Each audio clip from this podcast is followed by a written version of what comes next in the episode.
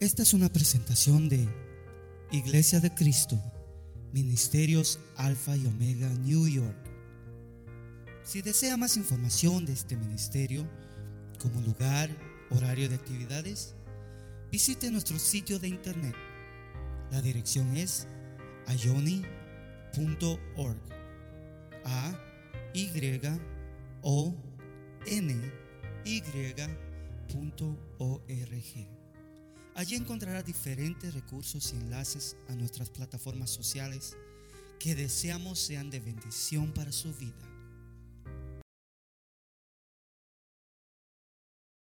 ¿Ha oído usted la frase en inglés que dice cuando alguien está seguro o convencido de algo, que dice, I know that I know that I know?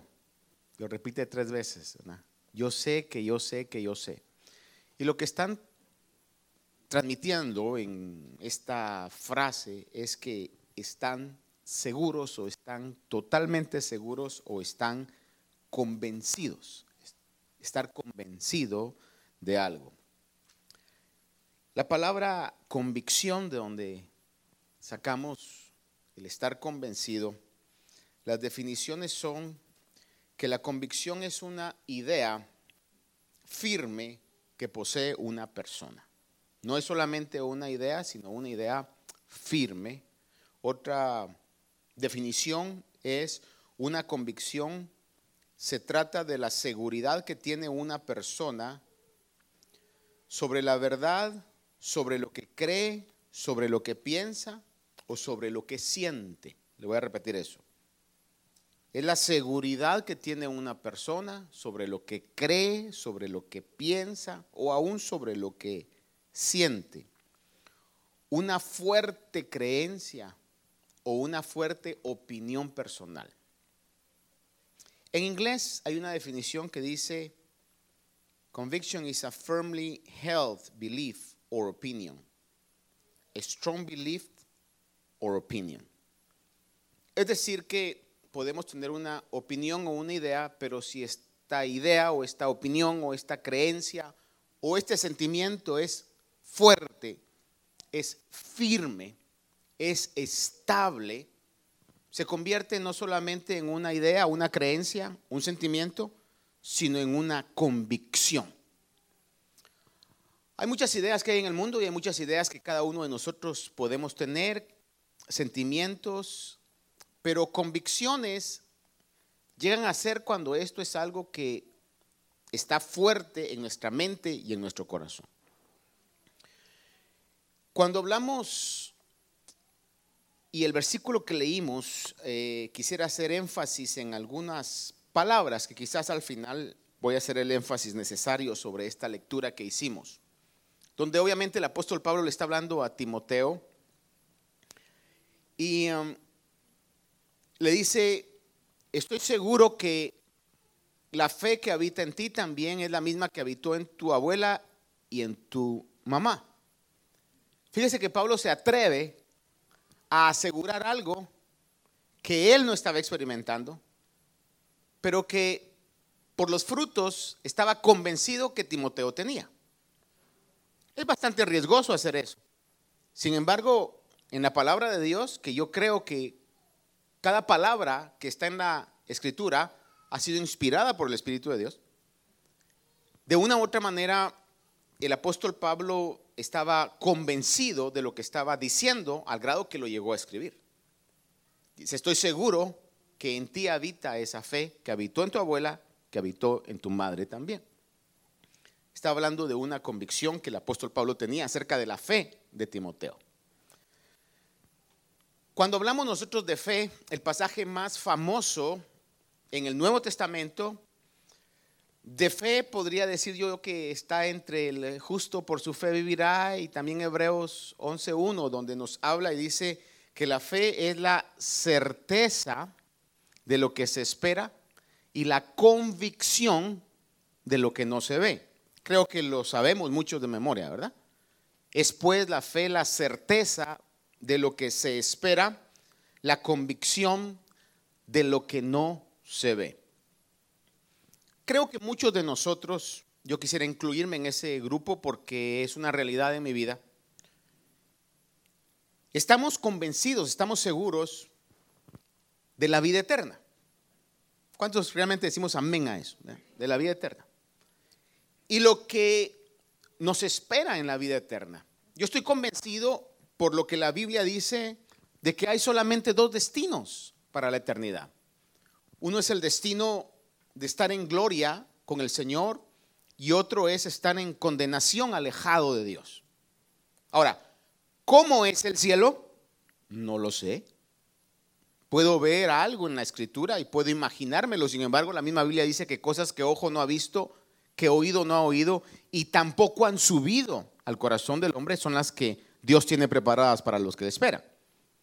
Entonces yo, en mi opinión personal, sería absurdo, ridículo venir y decirle el cielo es así y así y así, cuando realmente es imposible para mi mente imaginar lo que es el cielo.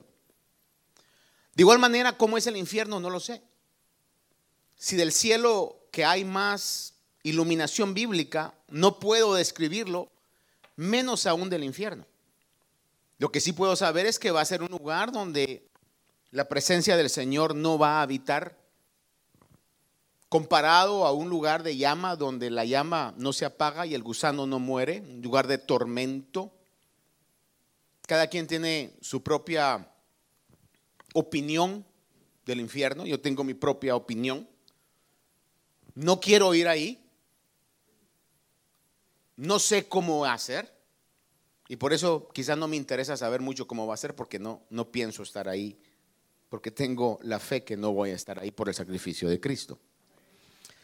Ahora, cuando habla este pasaje, dice que es la certeza de lo que se espera. Y si esperamos en la vida eterna, tenemos que tener esa certeza y esa convicción de lo que no se ve, convicción de lo espiritual que se mueve tanto lo divino, hablo de ángeles, hablo de arcángeles, de serafines, de querubines, que están del lado de Dios, como también de las potestades y los principados, las huestes de maldad de las regiones celestes que están del lado del enemigo, que no se ven, pero que existen. Pero también la convicción de lo que no se ve es la convicción de lo que me espera. No, no lo veo. No puedo llegar a ver uno, ni dónde está el cielo, ni cómo es el cielo, pero sí espero verlo un día. Espero ver lo que la Biblia me habla de la calle de oro, del mar de cristal, de, ese trono, eh, de los 24 ancianos, lo que podemos ver en, en, la palabra de Dios, en el libro de Apocalipsis. No sé si alguno de ustedes ha tenido la experiencia de ver ángeles, yo no lo he visto, pero un día creo que voy a poder observar eso.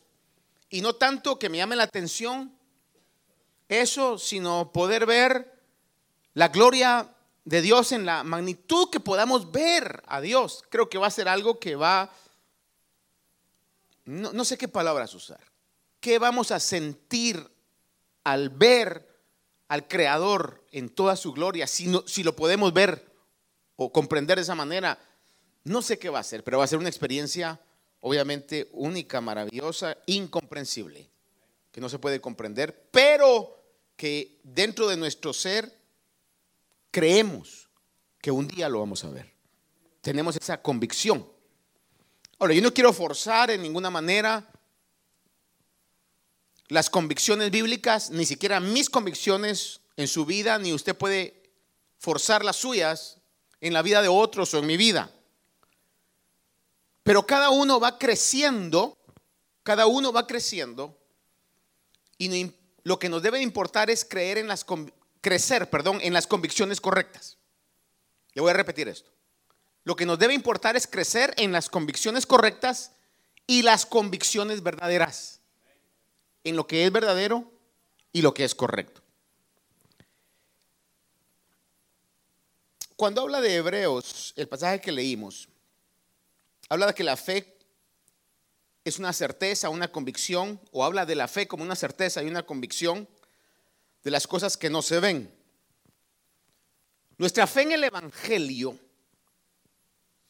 Cuando hablo del Evangelio es la doctrina cristiana que es revelada en la palabra del Señor, que es administrada por medio del Espíritu Santo. Cuando hablo de tener fe en el Evangelio, esa fe en el Evangelio no debe de tener como fundamento ni sentimientos ni emociones. ¿Por qué razón? Porque los sentimientos cambian. Las emociones cambian también. ¿Cuántas veces no hemos nosotros experimentado, y no quiero que usted piense en otra persona, sino piense en usted, por favor? ¿Cuántas veces usted no ha experimentado un cambio de sentimientos? De seguro que ha experimentado un cambio de sentimientos. A veces hacia personas, a veces hacia eventos. Es decir, en todas las áreas de nuestra vida podemos tener cambios de sentimientos, porque así es la realidad de la vida.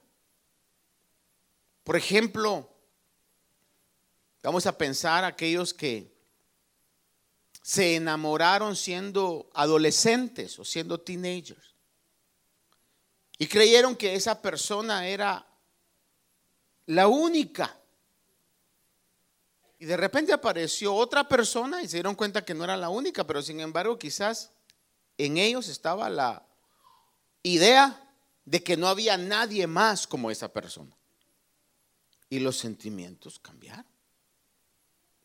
Las emociones cambian. Entonces el Evangelio no puede estar basado ni en sentimientos, ni en emociones, sino en las convicciones de lo que es verdadero. En las convicciones de lo que es una verdad absoluta. Y recuérdense que hoy vivimos en un mundo de verdades relativas, donde depende cómo esté todo, así aún las leyes cambian. Entonces los sentimientos y las emociones son fluctuantes, son cambiantes, pero las convicciones, como lo dice su significado, son firmes.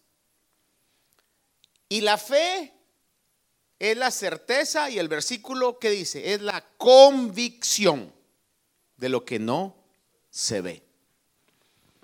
Por eso vamos a ver y considerar algunas situaciones bíblicas en las que vemos la realidad y la importancia de la convicción. Le voy a leer algunos pasajes, si usted lo quiere buscar conmigo, pues perfecto. Lucas capítulo 1 del versículo 1 al 4. Lucas que de igual manera se le atribuye el libro de los hechos. Lucas escribe el Evangelio y dice, por cuanto muchos han tratado de compilar una historia de las cosas que entre nosotros son muy ciertas, vea eso, las cosas que entre nosotros son muy ciertas, nota la expresión muy ciertas, haciendo un énfasis que son verdades, pero son verdades probadas. Dice, tal como nos las han transmitido los que desde el principio fueron testigos oculares y ministros de la palabra, también a mí me ha parecido conveniente, después de haberlo investigado todo con diligencia desde el principio, escribírtelas ordenadamente, excelentísimo Teófilo, para que sepas la verdad precisa acerca de las cosas que te han sido enseñadas. El propósito que Lucas escribe esto a un hermano llamado Teófilo, era para que él supiera la verdad precisa, es lo que dice el texto, la verdad precisa. Fíjese que la versión King James en inglés traduce que para que sepas la certeza. En otras palabras, lo que Lucas trataba era de influir en la convicción o motivar a la convicción de Teófilo y los que leyeran su carta acerca del Evangelio. Como le decía, la King James traduce, dice, that you might know the certainty of those things. Otra versión en inglés, la BBE dice, so that you might have certain knowledge. Lo mismo que estamos leyendo en español. Que tengas certeza plena de las cosas que sucedieron. De las cosas acerca de Jesús. Porque los evangelios hablan de la persona de Jesús. Habla de una verdad precisa.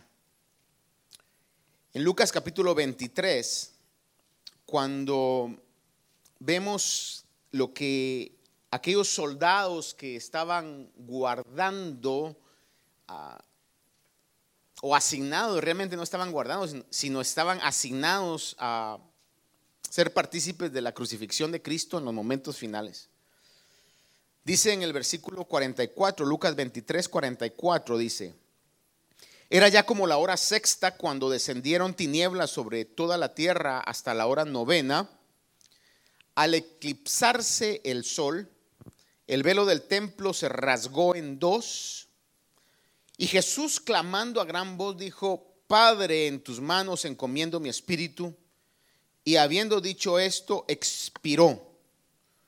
Cuando el centurión vio lo que había sucedido, glorificaba a Dios diciendo, vea la frase, ciertamente este hombre era inocente. ¿Qué fue lo que hizo que este soldado pudiera decir, ciertamente este hombre era inocente? En otras palabras, nos equivocamos, porque sucedieron cosas totalmente extraordinarias, sobrenaturales, fuera de lo normal, fuera de lo natural. Podríamos llamarle milagrosas, que hicieron que este soldado admitiera que se habían equivocado y que habían crucificado a un inocente.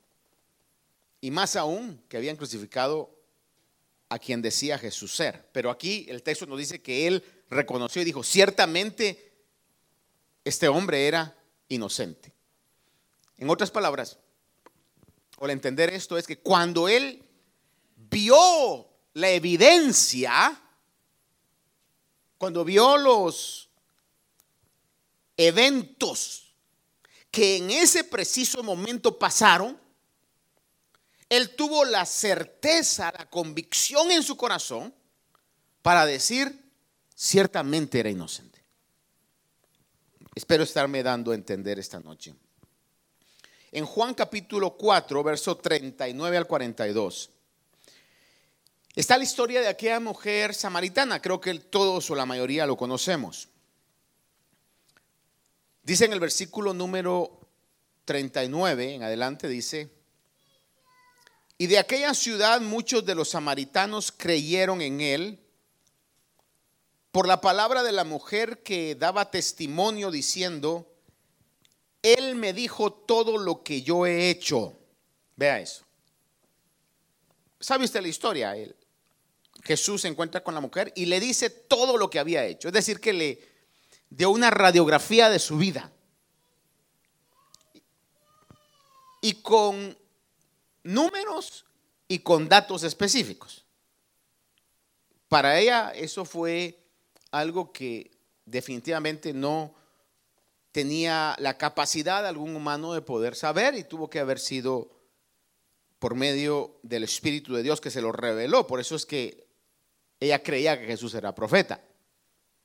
Y entonces ella llega con sus con, ciudadanos, con sus vecinos de la región donde era y dice, Él me dijo todo lo que yo he hecho. De modo que cuando los samaritanos vinieron a Él, es decir, a Jesús, le rogaban que se quedara con ellos y se quedó allí dos días. Y muchos más creyeron por su palabra no dice la Biblia que les enseñó, no dice la Biblia que les reveló, no, no nos revela, pero algo sucedió que hizo que todas estas personas que eran inconversas creyeran a la palabra. Si alguien viene y le dice, y Jesús les predicó, está deduciendo, el texto no nos lo dice, pero el punto es de que creyeron cuando Jesús se quedó con ellos dos días, hablándoles la palabra. ¿Qué les dijo? No lo sabemos, pero sí sabemos el fruto, el resultado de esto. Y entonces dice que decían a la mujer, ya no creemos por lo que tú has dicho, porque nosotros mismos le hemos oído y sabemos que este es en verdad el Salvador del mundo. Ahora, mire a qué punto tiene que llegar la convicción de alguien para poder reconocer y para poder expresar que una persona totalmente ajena y desconocida era el Salvador del mundo. Tuvo que haber pasado algo extraordinario en ese momento, en esos dos días, para que estas personas pudieran decir, reconocemos y sabemos que este en verdad es el Salvador del mundo. Convicción. Pero si usted nota un patrón ahí es que las convicciones no vienen de la nada. es más, las convicciones van gradualmente creciendo en uno. Y puede ser que todos, y no, no, no voy a decir puede ser, estoy seguro de esto, que todos tenemos diferentes niveles de convicción en diferentes áreas. Puede ser que yo tenga un nivel de convicción en una área del cristianismo muy alto, pero en otra área del cristianismo puede que mi nivel esté aquí y su nivel esté aquí. Y poco a poco Dios nos está llevando y perfeccionando según su propósito, su voluntad y su tiempo. Y por supuesto, según nuestra obediencia también. Para que podamos crecer en ese convencimiento de lo que es la plenitud del Evangelio. Por eso le digo que la convicción a veces puede ser, bueno, voy a quitarle a veces, estoy convencido yo de que es gradual en diferentes áreas, conforme nuestra fe es probada. Porque cuando nuestra fe es probada y por el poder de Dios y por la fuerza de Dios salimos victoriosos, nos convencemos nosotros mismos de que Dios está con nosotros, de que Dios no nos ha dejado, que su palabra es fiel, que vale la pena buscarle, que vale la pena servirle, que vale la pena tener la conducta que la palabra de Dios nos dice. Y vamos creciendo en ese nivel de fe. Y nuestra convicción va creciendo también. En el libro de Hechos capítulo 1 podemos ver algo bastante directo en relación a esto. Cuando el Señor Jesús dice en el versículo 3, Hechos 1.3, a estos también, perdón, después de su padecimiento, a estos también después de su padecimiento, se presentó vivo con muchas pruebas convincentes. Note eso. Está hablando de cuando se apareció a los apóstoles.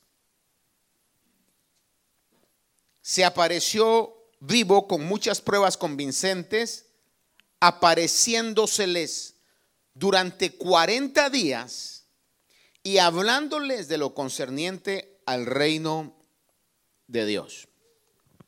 No fue suficiente con el testimonio de la tumba vacía.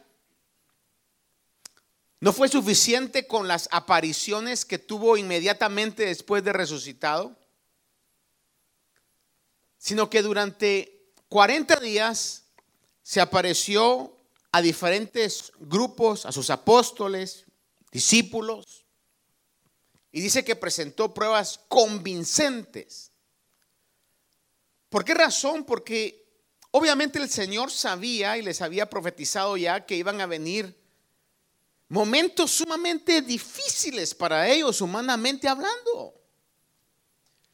Donde muchos de ellos y en la totalidad de los apóstoles iban a tener que pagar con su vida por su fe.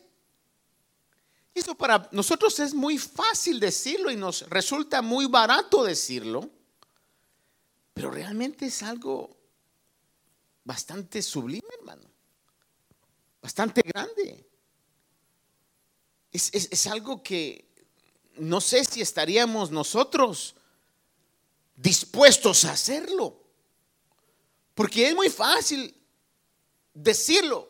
Ah, yo doy mi vida por el Evangelio, porque nunca hemos estado en una situación así. Pero estar en una situación así, hermano, requiere una convicción total, plena, absoluta de lo que nosotros creemos.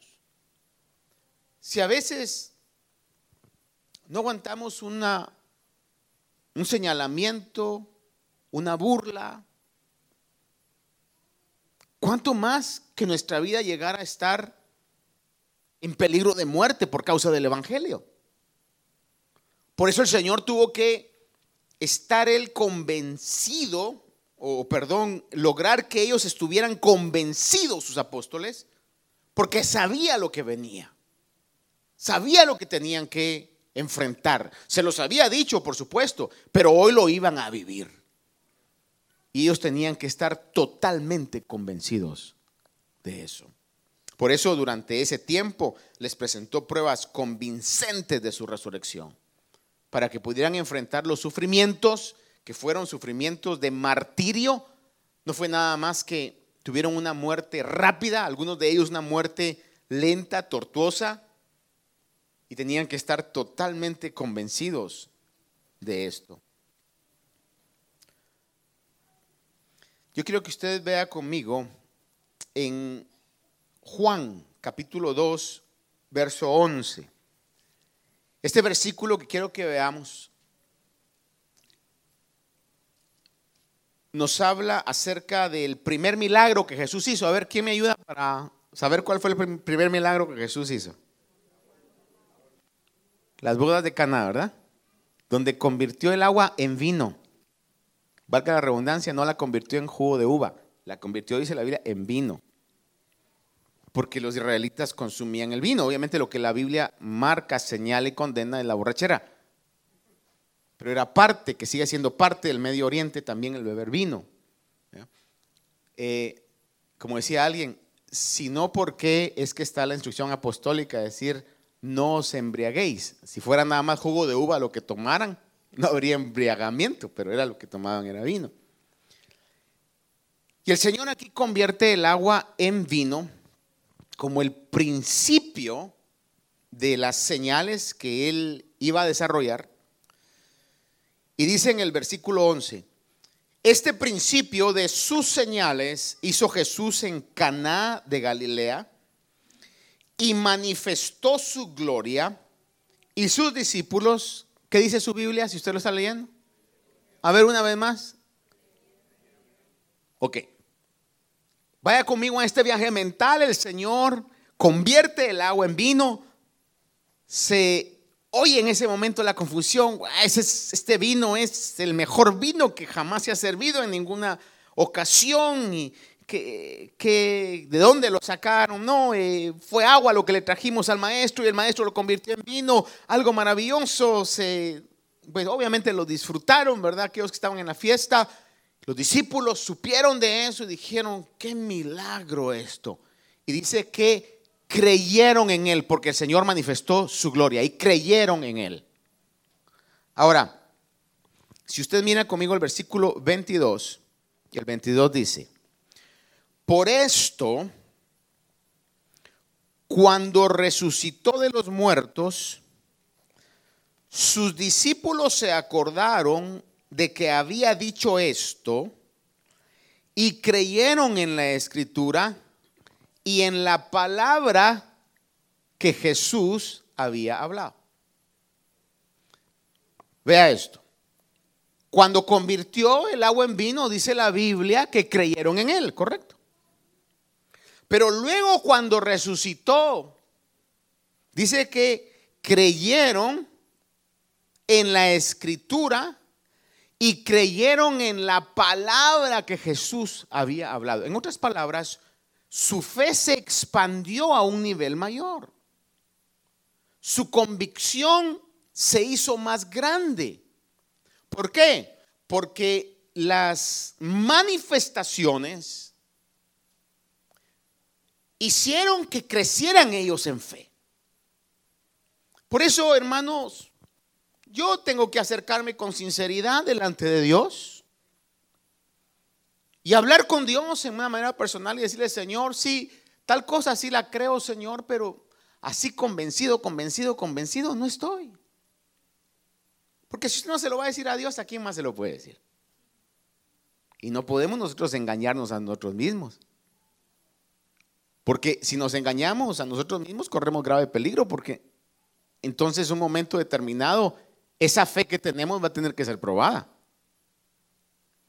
Y aquí podemos ver realmente que ellos crecieron en su fe. Pero cuando acercamos delante de Dios, en su misericordia, Dios, que es el que pone el querer como el hacer, que es el que está interesado y dice su palabra que la obra que Él comenzó la va a terminar, en nuestra sinceridad puede llevarnos a que crezcamos en nuestra fe para tener un conocimiento más o necesario o más grande de lo que requiere el Evangelio. En Hechos capítulo 18, versículo 24 al 28, le voy a leer esto rápidamente. Se habla acerca de un hombre llamado Apolos. Usted lo ha escuchado sin duda en alguna oportunidad, que era sumamente elocuente, el Antiguo Testamento, él era un erudito del Antiguo Testamento. Cuando hablamos de erudito es que sabía muy bien y manejaba muy bien el Antiguo Testamento. Dice en Hechos capítulo 18, verso 24. Llegó entonces a Éfeso un judío que se llamaba Apolos, natural de Alejandría, hombre elocuente y que era poderoso en las escrituras. Este había sido instruido en el camino del Señor y siendo ferviente de espíritu, hablaba y enseñaba con exactitud las cosas referentes a Jesús, aunque solo conocía el bautismo de Juan, y comenzó a hablar con denuedo en la sinagoga. Pero cuando Priscila y Aquila lo oyeron, lo llevaron aparte y le explicaron con mayor exactitud, vea esto, el camino de Dios.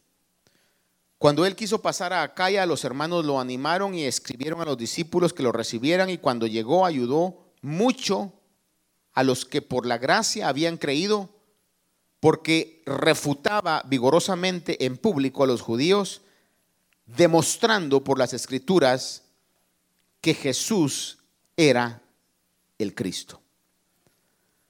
Apolos estaba convencido por las escrituras que Jesús era el Cristo.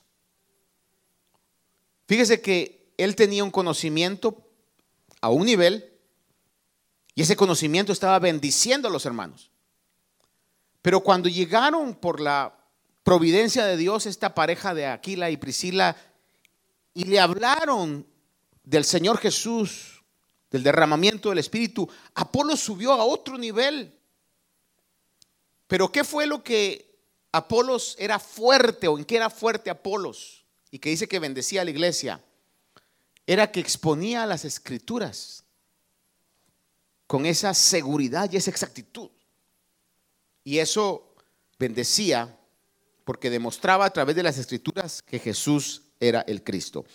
Y creo que en alguna oportunidad hemos con detalle considerado que el testimonio de la Biblia, el centro del testimonio de la Biblia es la persona de Cristo Jesús. Desde Génesis hasta Apocalipsis, el centro del mensaje de la Biblia es la persona de Cristo Jesús, en todas sus facetas. Realmente yo creo que a mí me hubiera encantado oír a Apolos cómo en el Antiguo Testamento demostraba que Jesús era el Cristo. Ha haber sido algo sumamente lindo, impactante. Romanos capítulo 4, verso 19 al 22, le leo. El apóstol Pablo habla y dice, acerca de Abraham, que sin debilitarse en la fe, contempló su propio cuerpo, que ya estaba como muerto, puesto que tenía como 100 años. Si yo con 54 ya la veo difícil, me imagino, ya con 100, hermano. Dice, y la esterilidad de la matriz de Sara sin embargo, respecto a la promesa de Dios, Abraham no titubeó con incredulidad, sino que se fortaleció en fe dando gloria a Dios y estando plenamente convencido. No solamente convencido, sino que añade plenamente convencido Yo no sé de qué cosas usted esté plenamente convencido. Posiblemente no de todas las cosas del Evangelio. Y por favor no me vaya a tachar de irreverente o falto de fe. Permítame eso. Posiblemente no esté convencido de todas las cosas que la Biblia dice. Pero sí estoy convencido de que todos nosotros tenemos a lo menos una, dos, tres o cuatro cosas de las que estamos plenamente convencidos. En el caso de Abraham estaba plenamente convencido de que lo que Dios había prometido, poderoso era también para cumplirlo. Dice, por lo cual su fe le fue contada por justicia. Vea eso, estaba plenamente convencido. Es muy importante entonces que nuestra fe no pueda ser una fe, voy a usar esa palabra, corta, pequeña, disculpe la expresión, raquítica quizás, sino que podamos pedirle al Señor que seamos cristianos de una fe plena. ¿Por qué le digo de fe? Porque dice Hebreos que la fe es la certeza, es la convicción. Que nuestra convicción pueda ser una convicción fuerte.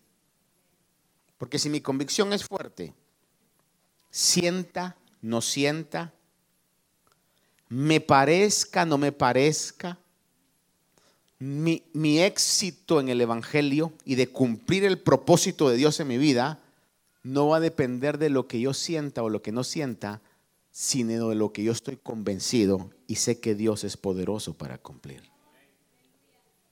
¿Cuántos decimos amén a eso? que podamos crecer en esa convicción. Donde ni los halagos o los aplausos lo desvíen, ni las críticas ni los insultos lo desvíen, sino que usted puede estar firme siguiendo el propósito por el cual Dios lo ha alcanzado. Que hablábamos de eso el fin de semana pasado. Poder estar siguiendo el propósito, estando convencido de ello. Decía alguien refiriéndose a Abraham, Usted sabe que Abraham era padre de multitudes y habitaba en, una, en un lugar donde, según dice en la geografía, pasaba mucha gente. Imagínense cuando pasaban y le decían, y qué bonito este lugar, ¿y quién es el dueño? Pues Abraham. Ellos entendían, oh, el padre de multitudes. ¿Y cuántos hijos tiene? Pues por el momento ninguno. Imagínense estar oyendo eso todo el día. Estar oyendo eso constantemente. Sin embargo, dice la Biblia que él creyó y estaba plenamente convencido. Por eso la Biblia lo marca como un ejemplo, como el padre de la fe. Yo quisiera usted que Dios lo usara a usted para ser padre o madre de fe en algunos aspectos de la vida. Que digan, wow, esta persona, este hermano, esta hermana no lo desvía nada, está plenamente convencido, plenamente enfocado su vida está dirigida a eso, no lo mueve nada del propósito. Y que sea el propósito de Dios, por supuesto, porque eso es lo que más nos conviene. Para ir terminando Romanos 8, 38 y 39, dice aquí la Biblia, pero en todas estas cosas somos más que vencedores por medio de aquel que nos amó para que se nos quite cualquier tipo de autosuficiencia. Si usted y yo somos vencedores en algo, es por la gracia de Dios y por medio de aquel que nos amó. Que ni siquiera es que nosotros hayamos amado primero a Dios, sino que Él nos amó primero. Porque estoy convencido. Es el apóstol Pablo hablando, el apóstol Pablo que le escribe a Timoteo. Dice, estoy convencido que ni la muerte, ni la vida, ni ángeles, ni principados, ni lo presente, ni lo porvenir, ni los poderes, ni lo alto, ni lo profundo, ni ninguna otra cosa creada nos podrá separar del amor de Dios que es en Cristo Jesús. Pablo estaba convencido de la realidad del amor de Dios. Y eso debe ser algo fundamental en nuestra vida. Si de algo nosotros tenemos que estar y crecer en ese convencimiento, es del amor de Dios en nuestra vida. Si estamos convencidos de esa realidad, vamos a ver las situaciones y las circunstancias que pasan en nuestra vida, en nuestro alrededor. Aún quizás las que más nos afectan son las situaciones inesperadas. Porque las que se esperan, pues ya uno se está preparando mentalmente, sentimentalmente, anímicamente, económicamente, físicamente, como usted quiera. Las que se esperan, usted ya a lo menos debería de ir preparándose, ¿verdad? Esto viene. Pero las inesperadas, que lo agarran fuera de base, y que es ahí donde la mayoría de nosotros todos venimos y le preguntamos a Dios, o si no le preguntamos audiblemente, secretamente lo pensamos. ¿Por qué? Y somos atrevidos a veces aún más, decir, ¿por qué a mí? Como que si fuéramos la gran perla de gran precio, ¿verdad? ¿Por qué a mí? Hermanos, esas situaciones, si estamos nosotros convencidos del amor de Dios a esa magnitud, vamos a poder decir, como lo dice la escritura, todas las cosas obran para bien para aquellos que aman a Dios, aquellos que han sido llamados conforme a su propósito. Y le vamos a poder decir al Señor, la verdad es que no lo entiendo, no me lo esperaba, creo yo en mi humanidad que no me lo merezco. Se vale, delante de Dios se vale. Así como Job, va a tener usted un diálogo con Dios, va a salir perdiendo, se lo anticipo, pero va a salir edificado. Y si en ese diálogo al final podemos salir como Job diciendo, de oídas te había oído, pero ahora mis ojos te ven, bendito sea Dios. Porque crecimos, crecimos. ¿Sabe qué es lo que Job dice antes de decir esa frase, de oídas te había oído, pero ahora mis ojos te ven? ¿Sabe qué es lo que el texto dice? Estoy convencido, dice, sé que todo lo puedes y que no hay despropósitos. Mira, sé que todo lo puedes hacer. Es decir, creció, hermano, en un conocimiento alto sobre eso. Dice, de oídas te había oído, pero ahora mis ojos te ven. Entonces, para concluir, cuando Pablo en el texto que leímos habla y dice a Timoteo, Timoteo, yo estoy convencido que la fe que tú tienes es la misma fe que habitó en tu abuela y en tu madre. Ahora, ¿por qué razón? Yo me pregunto y se lo dejo como tarea de meditación. ¿Por qué cree usted que Pablo se atrevió a decir de Timoteo que él estaba convencido que tenía fe? ¿Alguna sugerencia esta noche? ¿Cómo me atrevo yo a decir de una persona, yo sé que tienes fe? Ingrid, yo sé que tienes fe, que yo le diga, ¿Qué le vi? Dice la palabra de Dios que la fe sin obras es muerta y la fe se justifica por sus obras. No le estoy diciendo que eso fue exactamente lo que Pablo vio, pero me inclino a pensar que ha de haber dicho no.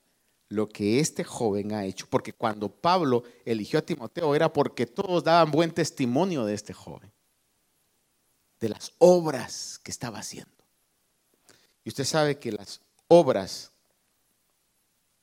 solamente, que son buenas, por supuesto, solamente pueden ser generadas por el Espíritu de Dios. Entonces, posiblemente eso fue lo que Pablo vio y dijo, no, no, es que lo que he visto que Timoteo hace, eso no lo puede hacer uno humanamente. Tiene que ser el Espíritu de Dios. Hoy está de bajón, hoy está de capa caída, hoy está desanimado, lo que sea, pero le dice, aviva el fuego del don de Dios que está en ti, porque estoy convencido que tienes una fe que habitó en tu abuela, que habitó en tu madre y que habita también en ti. Entonces, mi deseo, hermanos, al meditar en esto, es que cada uno de nosotros podamos crecer en, el, en la medida de fe, que sea una fe que esté con convicción en diferentes áreas de nuestra vida. Esperamos que esta meditación haya bendecido su vida. Si desea más información de este ministerio, como lugar, horario de actividades, visite nuestro sitio de internet. La dirección es ayoni.org. A Y O N Y.org. Allí encontrará diferentes recursos y enlaces a nuestras plataformas sociales que deseamos sean de bendición para su vida. Bendiciones.